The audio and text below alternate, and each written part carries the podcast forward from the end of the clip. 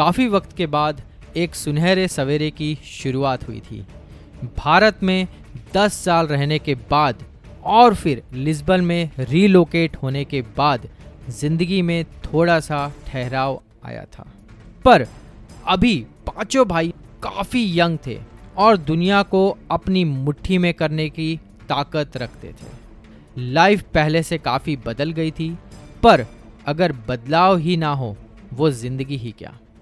नए बदलाव के साथ साथ नई नई बातें सीखी जा रही थी। नए ढंग समझ में आने लगे थे। और रोज़ाना ज़िंदगी के भाग दौड़ में कब सुबह से शाम और शाम से सुबह हो जाती थी, पता ही नहीं चलता था। फिर एक बार हसमुख, जो कि सबसे बड़ा भाई था, उसने देखा कि यूरोप में हर बार, क्रिसमस में हर साल, लोग एक खास तरह की डॉल बनाते हैं। और हर एक इंसान उसे खरीदता है, चाहे वो बड़े घर का हो या छोटे घर का। कोई भी सोशियो इकोनॉमिक क्लास से हो, वो डॉल तो ज़रूर ही ज़रूर खरीदेगा।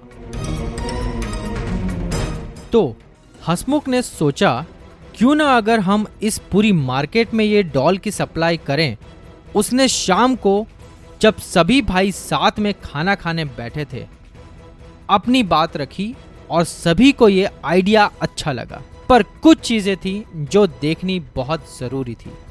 जैसे कि market survey, manufacturing, quality checking, distribution, timely payment और आफ्टर सेल सर्विस। पर पाँचों भाइयों ने ठान ली थी, जो भी होगा देखा जाएगा। पर अभी इससे कदम पीछे नहीं हटाना है। दूसरे दिन का सूरज निकला और सभी भाई अपने अपने काम पे लग गए। सभी मार्केट की हर दुकान से उन्हें कितनी क्वांटिटी में डॉल चाहिए होगी, ये जान के एक पूरा एस्टिमेट निकालना था। फाइनली हफ़्ते भर बाद पूरा मार्केट सर्वे कंप्लीट हुआ और अंदाजन एक लाख डॉल की डिमांड थी। एक लाख डॉल सिर्फ़ साल के एक महीने में बेचनी थी, दिसंबर में। बिज़नेस की शुरुआत हो गई थी।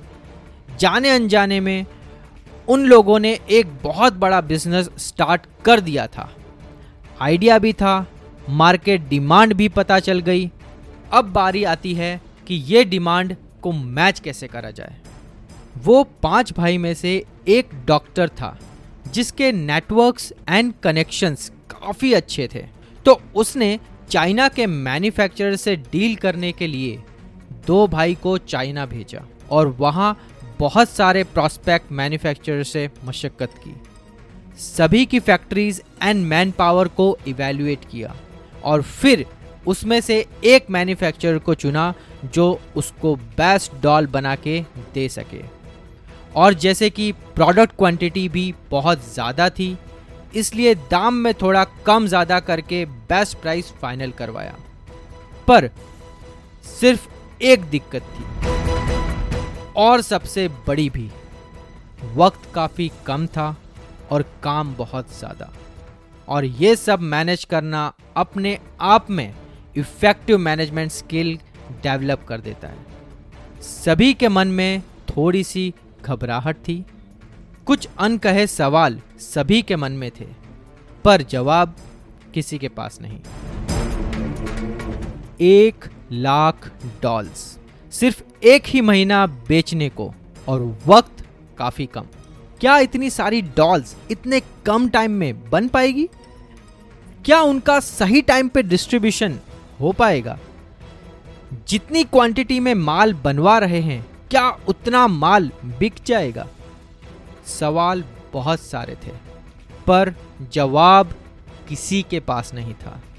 वो तो अब आगे का वक्त ही बताएगा कि क्या होगा। क्या ये सभी चीज़ें स्मूथली मैनेज हो जाएगी? या फिर और नए प्रॉब्लम्स आएँगे? जानने के लिए सुनिए हमारा next episode thank you so much